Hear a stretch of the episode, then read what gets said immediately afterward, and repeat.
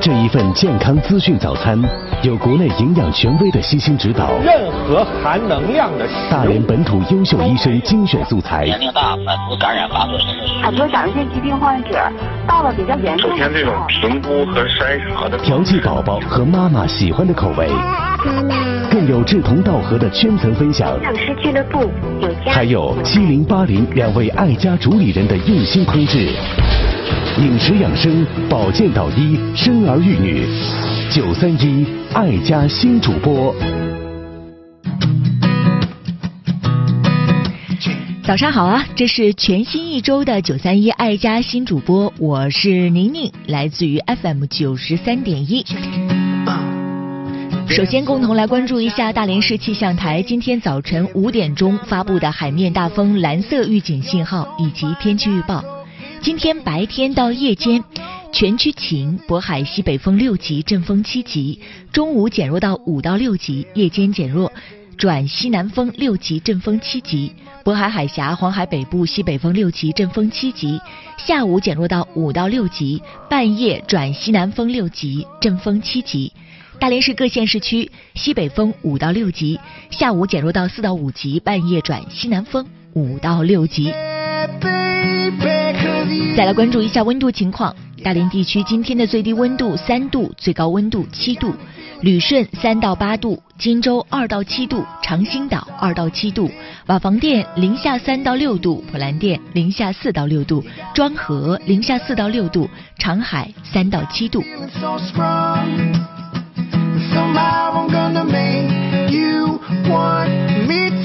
爱家新主播每个工作日早上的六点钟到七点半，一直陪伴您在晨早的路上，为您带来更多的跟健康有关的信息。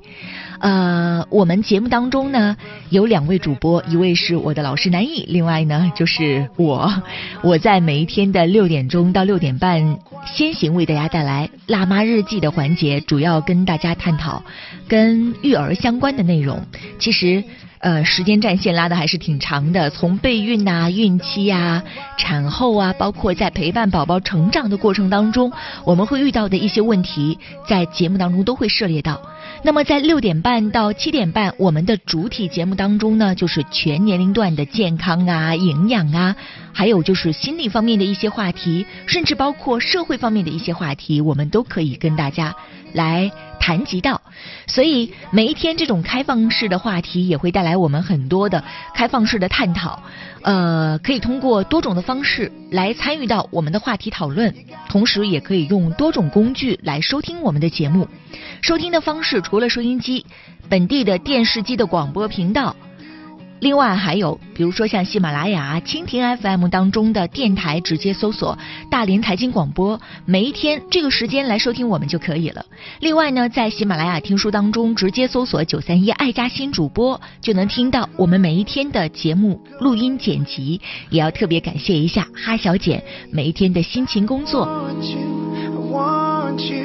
那么，两位主持人的微信呢，也请您记录好，以备不时之需。像南艺，他是关注全年龄段的健康营养，还有大连本地的导医导诊的信息服务这一条就厉害了，他就有点像这个，呃，大连上空的，怎么说呢？最嗯精准的、最专业的护士吧。呃，他能够把你准确的根据您的情况导导到一个更适合您的医院和医生那里去。呃，这也背后是仰仗于他将近二十年的一线的，在大连医疗一线的这样的一个采访记者的工作经历和经验的累积，所以有这一方面的问题找他就对了。幺八零九四个八七四六，他的微信、短信、电话关联在这一个号码上，幺八零九四个八七四六。那么我呢，只关注于育儿相关的一些内容和信息。如果说您有这方面的信息需求的话，啊，您可以加入到我的微信，我的微信号是全拼少宁宁。小宝妈宁宁，宝宝的事情你都知道吗？知道一点点吧。小宝妈宁宁，我告诉你个秘密。宝宝有什么秘密呢？宝宝爱妈妈，妈妈爱宝宝。妈妈爱宝宝，宝宝爱妈妈。辣妈日记。这里是辣妈日记，我是宁宁。呃，来回答一下近段时间大家的提问吧。首先从宝宝学步期的问题开始，有一位妈妈问我说，宝宝现在呢已经是可以扶着站了，而且宝宝特别愿意扶着站，呃，与此同时呢还愿意。这个扶着东西站很长的时间，他想问一下，对孩子的腿型会不会有影响？总之，各个阶段妈妈们都会有各种各样的担心啊。比如说，在孩子大概呃一月龄到两月龄之间，孩子当能竖着抱，我们竖着抱的时候，孩子视野更宽阔了，你就会发现，哎，你横着抱，孩子不愿意坐了，他就会用各种各样的方式，最直接的就是哭闹啊、扭巴呀，就要争取到自己被。竖着抱这样的权利，呃，妈妈会焦虑说啊，会不会对颈椎发育有影响？那等到一岁左右的时候，孩子能扶着站了，站起来的时候呢，妈妈同时也很高兴，但又会担心说，哎呀，会不会对我的孩子的腿型有影响？总之，各个阶段都会有各种各样的焦虑和担心啊。呃，不过这种焦虑和担心也是非常正常的。我们首先来说一说，像这种扶着站呢，你要看孩子站多长时间，什么样的状态之下。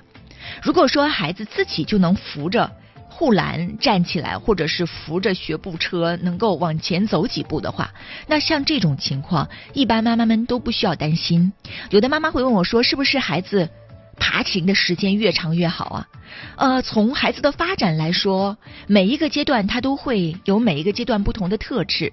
那我们尽量就是让孩子能够在这个阶段当中，他的大动作发育得到一个充分的发挥。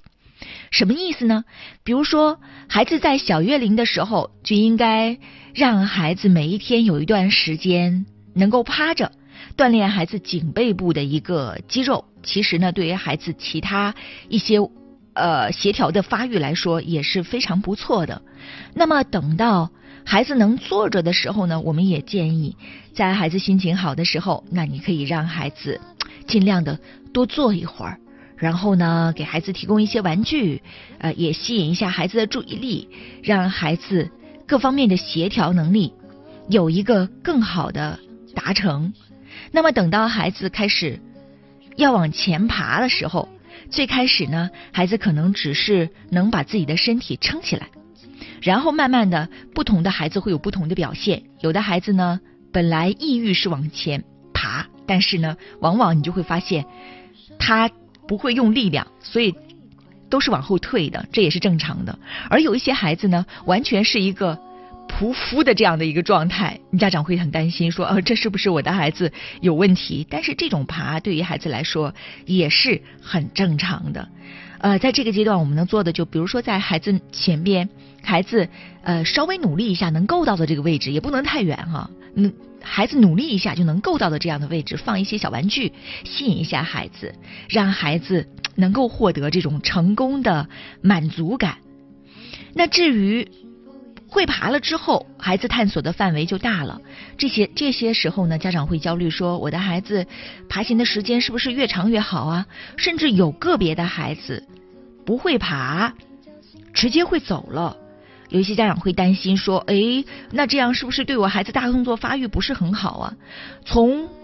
嗯儿保医生那里来而言呢，他们的建议是最好孩子能够充分的享受爬这个阶段。但是他们也表示过，比如说我们曾经有邀请过大连市妇幼保健院儿童保健部的主任孙锦主任，他就曾经说过，说过其实有极个别的孩子，他的确就是没有。没有这个过渡阶段，直接就开始蹒跚学步了。那对于这样的孩子，这也是相对正常的。只不过是我们要提防一种什么样的情况呢？就是家长的揠苗助长，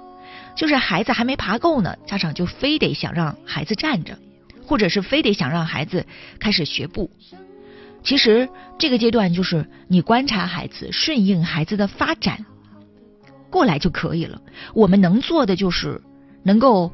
在孩子，比如说他还不会往前用力，他其实是想往前爬的，但是他往后退。这种时候，我们可以做一些什么样的辅助工作呢？比如说，你用手轻轻的挡住他的小脚，或者轻轻的、慢慢的往前推他这个小脚，让他这个膝盖用力的时候，哎，他知道哦，原来是再往前一点，可能我就能够往前。前进了，就能达成我真正的这个目标了。我们能做的功课就是这个。就像这个妈妈说的，如果我的孩子自己愿意抓着扶栏站起来，然后站一段时间的话，那像这样的情况，家长一般是不必要担心的，顺其自然就好。不过我们要提醒一个安全的问题，就是孩子如果在这个阶段抓着这个扶栏站起来，我不知道你抓的是呃地上的这个围挡的围栏，还是抓着其他的一些东西啊，这个东西一定是要坚固的。谨防孩子抓住了之后，有时候孩子还会愿意颠呐，他很很兴奋呐，他就会愿意乱站呐、乱动，很容易就把这个围栏给拽倒了，这是容易发现发生危险的。就包括孩子在呃五月龄呃五月龄六月龄左右吧，孩子能坐得很稳的时候，我们就提醒大家要把床上的那个吊铃，就是那种带音乐的。床铃就要撤下来了，因为要谨防孩子抓住这个床铃使劲用力的时候，这个床铃砸下来砸到孩子。一般那个床铃都还挺沉的，尤其带音乐盒的那种。还有就是要提醒大家，当孩子能坐起来的时候，我们也要提醒大家，这个意识着孩子睡觉的这个小床的床板应该往下降高度了。这些都是在护理的过程当中，我们需要特别注意的。另外，再来提示一下，就是呃，这个妈妈说到这学步车，我不知道是什么样的学步车。学步车呢，现在大致上有两种，一种呢是下边带轮子的，然后中间呢你是把孩子放进去，啊，孩子只要一抬脚，这个小车就会带着孩子跑。像这样的，我们是不建议大家用的，因为一方面它对孩子的学步没有帮助。另外一方面呢，他很容易把孩子带到一些危险的地方。所以说，种种风险的因素综合考虑，建议家长，美国儿科学会呢是用了非常激烈的词眼，就是强烈建议家长不要给孩子使用学步车。那我们呢，嗯，因为可能我们的居住环境不一样啊，比如说像在美国，他们更多的家庭是上下楼的。所以他们有楼梯，他们会考虑到这个楼梯的风险。但在我们这儿，可能我们基本上就是客厅啊、卧室啊都是相连的，所以没有跌下楼梯的风险。但是呢，也的确是有，比如说他跑到厨房啊、跑到卫生间呐、跑到这个桌子旁放着一些危险的东西的时候，孩子拉拽很容易就导致有这方面的风险。呃，像。另外一种学步车就是小小宝宝可以推着这个小车，然后往前走，像这种呢是可以的。但是我们要提醒大家，就这种儿童手推车一定要选那种特别结实的，因为孩子在这个时候呢，他还没有办法掌握重心，是完全仰仗于前面这个儿童手推车它的力量的，所以他。往前推或者拉着站的时候，要谨防孩子翻倒。用这种东西的时候，家长一定要在身边，严密的监护着孩子。另外说一些学步的工具，或者是在这个孩子学步期的一些工具，比如说像这个弹跳椅。这个弹跳椅呢非常有意思啊，是小宝在嗯大概。五六月龄的时候，我就给他买了，那就是四年前了。买回来了之后呢，因为当时这个弹跳椅价格还是比较高的，当时是一千多，然后到现在，呃，品牌的弹跳椅应该也也是虽然有降价，但是应该也是八百块钱左右。这弹跳椅呢，就像刚刚我们说过那个学步车一样，只不过是它下边没有轮子。它中间呢带一个可以到处转，三百六十度转，然后而且还带弹簧的这样的一个座位，然后周边一圈小玩具。这种呢是可以提供给孩子的，只不过是我觉得家里如果只有一个孩子，呃，性价比不是很高，因为孩子每一次玩，一方面玩的时间我们不建议把孩子放进去时间很长，呃一般都是。放进去十五分钟左右就差不多了，孩子这个也基本上有点腻歪了，你就要需要把孩子抱出来。所以，如果你们能轮转出来，比如说像我给小宝用完了，然后小宝的呃，我姐姐家的这个小宝的表弟也能用上，然后这样又轮转过来，现在小小宝也在用，哎，这样一均摊，我觉得啊性价比还可以。如果说就单给孩子用的话，其实有很多更不错的玩具，性价比会更高。毕竟，呃，在我们的呃整个的经济层面的考虑当中，呃，八百块钱对于一个玩具来说，应该还算是一个大件儿吧。所以我觉得它这个性价比一般，你还不如去买一个呃带。带一些 声光电效果，或者是一些能够锻炼孩子，比如说像那种儿童手推车啊，它上面带有很多的那种可以呃带波珠的玩具，然后呢还带一些其他的一些功能，这样的可能性价比会更高，更好玩，两三百块钱就能买到一个嗯相当不错品牌的了。你可以去往这些玩具的方向去考虑考虑。不过这个弹跳椅呃可以作为。就是在自己经济能力范围之内，如果说你觉得还不错的话，也是一个考虑。还有它有一个问题，就是它很占空间，它大概能占一平米的一个空间吧，而且收纳起来很费劲的。所以如果家里存储空间不是很很充足的话，呃，本身客厅面积不是很大的话，我也建议这个弹跳椅要考虑考虑。好了，这就是孩子在学步期间。关于站，关于学步的一些工具，呃，还有就是刚刚我讲到了一些大型的玩具，我们的一点一点建议吧。啊，稍事休息一下，回来之后呢，我们来讲一讲就是婴幼儿口罩的选择。辣妈日记。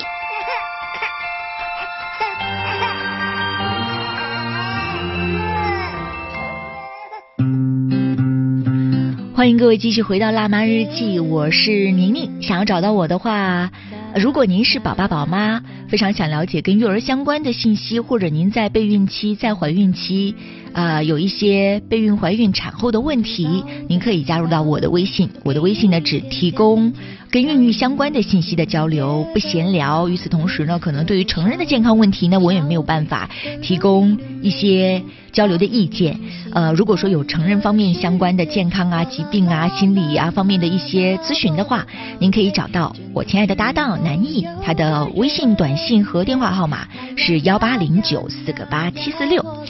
接下来呢，我们来说一说关于婴幼儿口罩的选择，这也是在我的绘本育儿群当中有妈妈的一个提问。嗯，到季节了啊，现在每一天早晨出门上班的时候，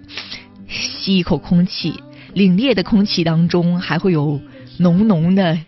这种煤烟的味道，提示着我们现在屋子里都是很温暖的。但是这种屋子里温暖。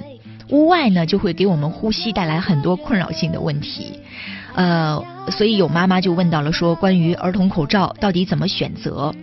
我们来说一说目前市面上常见的口罩，比如说普通的棉布口罩，还有医用的一次性口罩，还有像这个 N95 型的这种专业的口罩，这就是能过滤 PM 二点五的，还有呢，就是有一种活性炭的过滤口罩。我们一样一样来说啊。首先，我们来说一说这种普通的民用口罩，也就是我们刚刚说的纯棉布的这样的口罩。这种口罩呢，呃，我们只能说它是不论是从材料还是从它的规格，那目前呢是没有什么统一的要求的。它的主要作用是在于防寒，比如说。外边特别冷的时候，或者我们带孩子去玩雪的时候，我们一般都建议大家要戴上这样的口罩。但是这种纯棉的口罩吧，它有一个问题，就是它的透湿性不是很好，戴一会儿你就会觉得湿哒哒的，舒适性不是很好。那这种口罩给宝宝防冷的时候、防风的时候，可以用来抵挡抵挡。另外还有一种呢，就是普通的一次性口罩，也就是那一种呃纱布口罩。这个呢是有相关的注册产品标准的，呃，这种口罩呢，我们要推荐，比如说这种口罩，一般我们推荐买的时候要买那种尽量是买那种医用的一次性口罩。这种口罩在什么场合下用呢？比如说孩子身体不舒服，比如说孩子打预防针的时候，呃，到一些公共场所的时候。我们建议给他戴这样的口罩，包括我们成年人，如果说要上医院去呃看病的时候，或者是去探望病号的时候，我们都建议大家可以戴这样的口罩。这种口罩呢，它对于细菌的过滤是有要求的。基本上，像医用的一次性口罩，它要符合行业标准，就是医疗器械的行业标准，它对于细菌的过滤呢，可以达到百分之九十以上。呃，但是如果说想在雾霾天气当中作为防霾给孩子使用的话，那很抱歉，它不能过滤这种细颗粒物，也就是它的它没有什么防防霾的功能。那什么功能呃什么样的口罩能够防霾呢？就是 N 九五型的专业口罩。呃，N 九五是一系列口罩当中的一种。它是一个专业的防护效果的一个认证，包括它的防护级别呢有九五、九九、一百三个级别。但是我们要谈到，就是很遗憾，目前对于 N 九五就是这一类的专业防护效果的口罩，它没有专门针对于宝宝设计的款式。口罩在佩佩戴的过程当中，最重要的就是。除了你要选对口罩之外，佩戴的方法也很重要。如果说你佩戴方法不正确，这口罩戴了等于白戴。什么意思呢？也就是如果没有适合宝宝脸型的口罩，你即使戴上去了，除了这个防寒的效果啊，呃，像刚刚我们说过的医用口罩啊，还有 N 九五的口罩，你戴上去之后，它的防护效果可能大大的降低。另外，因为 N 九五它的过滤效果比较好，所以说它对于呼吸的通畅性影响会比较大。这就是一件事物的两面性嘛。我们既然要求它的防护效果很好的话，那它的透气效果就会打折。那这对于小宝宝来说，可就不是一件很理想的选择了，因为。你看，小宝宝，尤其是还不太会表达的小宝宝，他透气性不好，呃，喘气不太通畅的时候，他没有办法表达呀。尤其是婴儿，他没有办法去表达。有时候透气性不好的话，那很有很容易导致孩子昏睡。那这种状态，家长也不能及时的发现。所以，像这种专业型的 N 九五专业型的口罩，我们是不建议给小宝宝来使用的。多小的宝宝呢？我要看，就是比如说像两岁以下的孩子，呃，我不建议给孩子使用。两岁以上的孩子也要看孩子的表达能力、表达情况。如果带孩子上医院的话，我建议就直接给孩子戴这种医用一次性口罩，但是要买到适合孩子的尺寸就可以了。像 N 九五型的专业口罩，到目前为止我没有看到说适合孩子的。呃，有一些口罩呢是带这种空气阀调节的，比如说像那种活性炭过滤的口罩，嗯，这种呢，它的防护性肯定没有 N 九五的高了，但是也有一定的效果。不过对于雾霾天气来说呀，我觉得最重要的就是别带宝宝出门就好，这个是最重要最重要的防护。呃，就像昨天我们。邀请到了大连市三院的儿童眼病专家王丽晶主任做客，然后呢，有一些妈妈问到了现在市面上的一些很流行的关于儿童眼睛防护类的产品和防护类的电子产品，就是带防护屏的电子产品。王丽晶主任的总结非常的到位，他说，其实不管是多么先进、多么高科技的产品，保护孩子眼睛的最好的方式，首先要记住，不要让孩子的眼睛过度疲劳。让孩子保持充足的户外活动的时间，这些才是最重要的。那你用什么高精端的产品，对孩子的看电视或者看屏幕的时间、看书的时间一点不做限制的话，再好的产品都不能阻挡孩子近视眼的进程。所以用这个道理去类推这些所有的产品，都是一样的道理。对于防雾霾来说，三岁以下的宝宝基本上就是在家庭照顾为主嘛，所以我们建议大家，像雾霾的天气就不要带宝宝出门了。其实现在幼儿园学校做的也非常注意了，就是像雾霾天气的时候，孩子一般他的户外活动都是被取消的。与此同时，我们也要再次提醒大家，尤其像北方地区有供热的这样的地区，呃，冬天的时候，我们的日晒时间是严重不足的，所以维生素 D 一定要给孩子补充上。像一岁以内的孩子，每一天是四百国际单位；像一岁以上的孩子是每一天六百国际单位。还有家长会纠结说：“哎呀，AD 的这个问题，说哦，我的孩子一岁之内我吃的是那个 AD，但是一岁以后了，呃，孩子吃吃的食物也很多样，我自觉给他吃的也很好，那可不可以把 AD 转成 D 呢？如果你认为孩子的这个饮食很均衡，维生素 A 的食物就富含维生素 A，就是贝塔胡萝卜素这样的一些呃。”食物如果说摄取的比较充足，呃，一一系列的，比如说绿叶蔬菜呀，呃，橘色的这样的一些蔬果呀，摄入的比较充足的话，那你给他吃六百国际单位的 D 也是可以的。但是我们要提醒大家，就一定要摄入充足，因为维生素 A 对于孩子的视力发育也是有着非常重要的影响的。呃，具体呢，维生素 A 摄入能摄入到。多少的量，哦，家长就需要自己粗略的核算一下了。那么我后续呢也会整理一系列的资料给大家，嗯大家参考一下，大概是怎么样的一个核算。其实不管是。维生素 A 还是维生素 D 啊？这两者相比，维生素 A 相当相对来说在饮食当中很好摄取。但是从目前我们看到的，不管是大连市中心医院的王兴营养科的王兴国主任也好，还是呃国内其他的营养大咖大 V 也好，呃，他们目前比较共识的就是，我们国人普遍的维生素 A 的摄入量是不足的。但是现在又会有很多的声音站出来说啊，这个维生素 A 过量的摄入会有这个负极的风险呐，然后家长就会感觉非常忐忑，就会一直纠结我吃还是不吃。与其这样，那你就直接给孩子吃维生素 D 吧。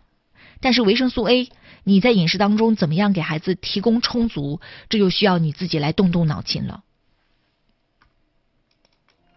辣妈日记。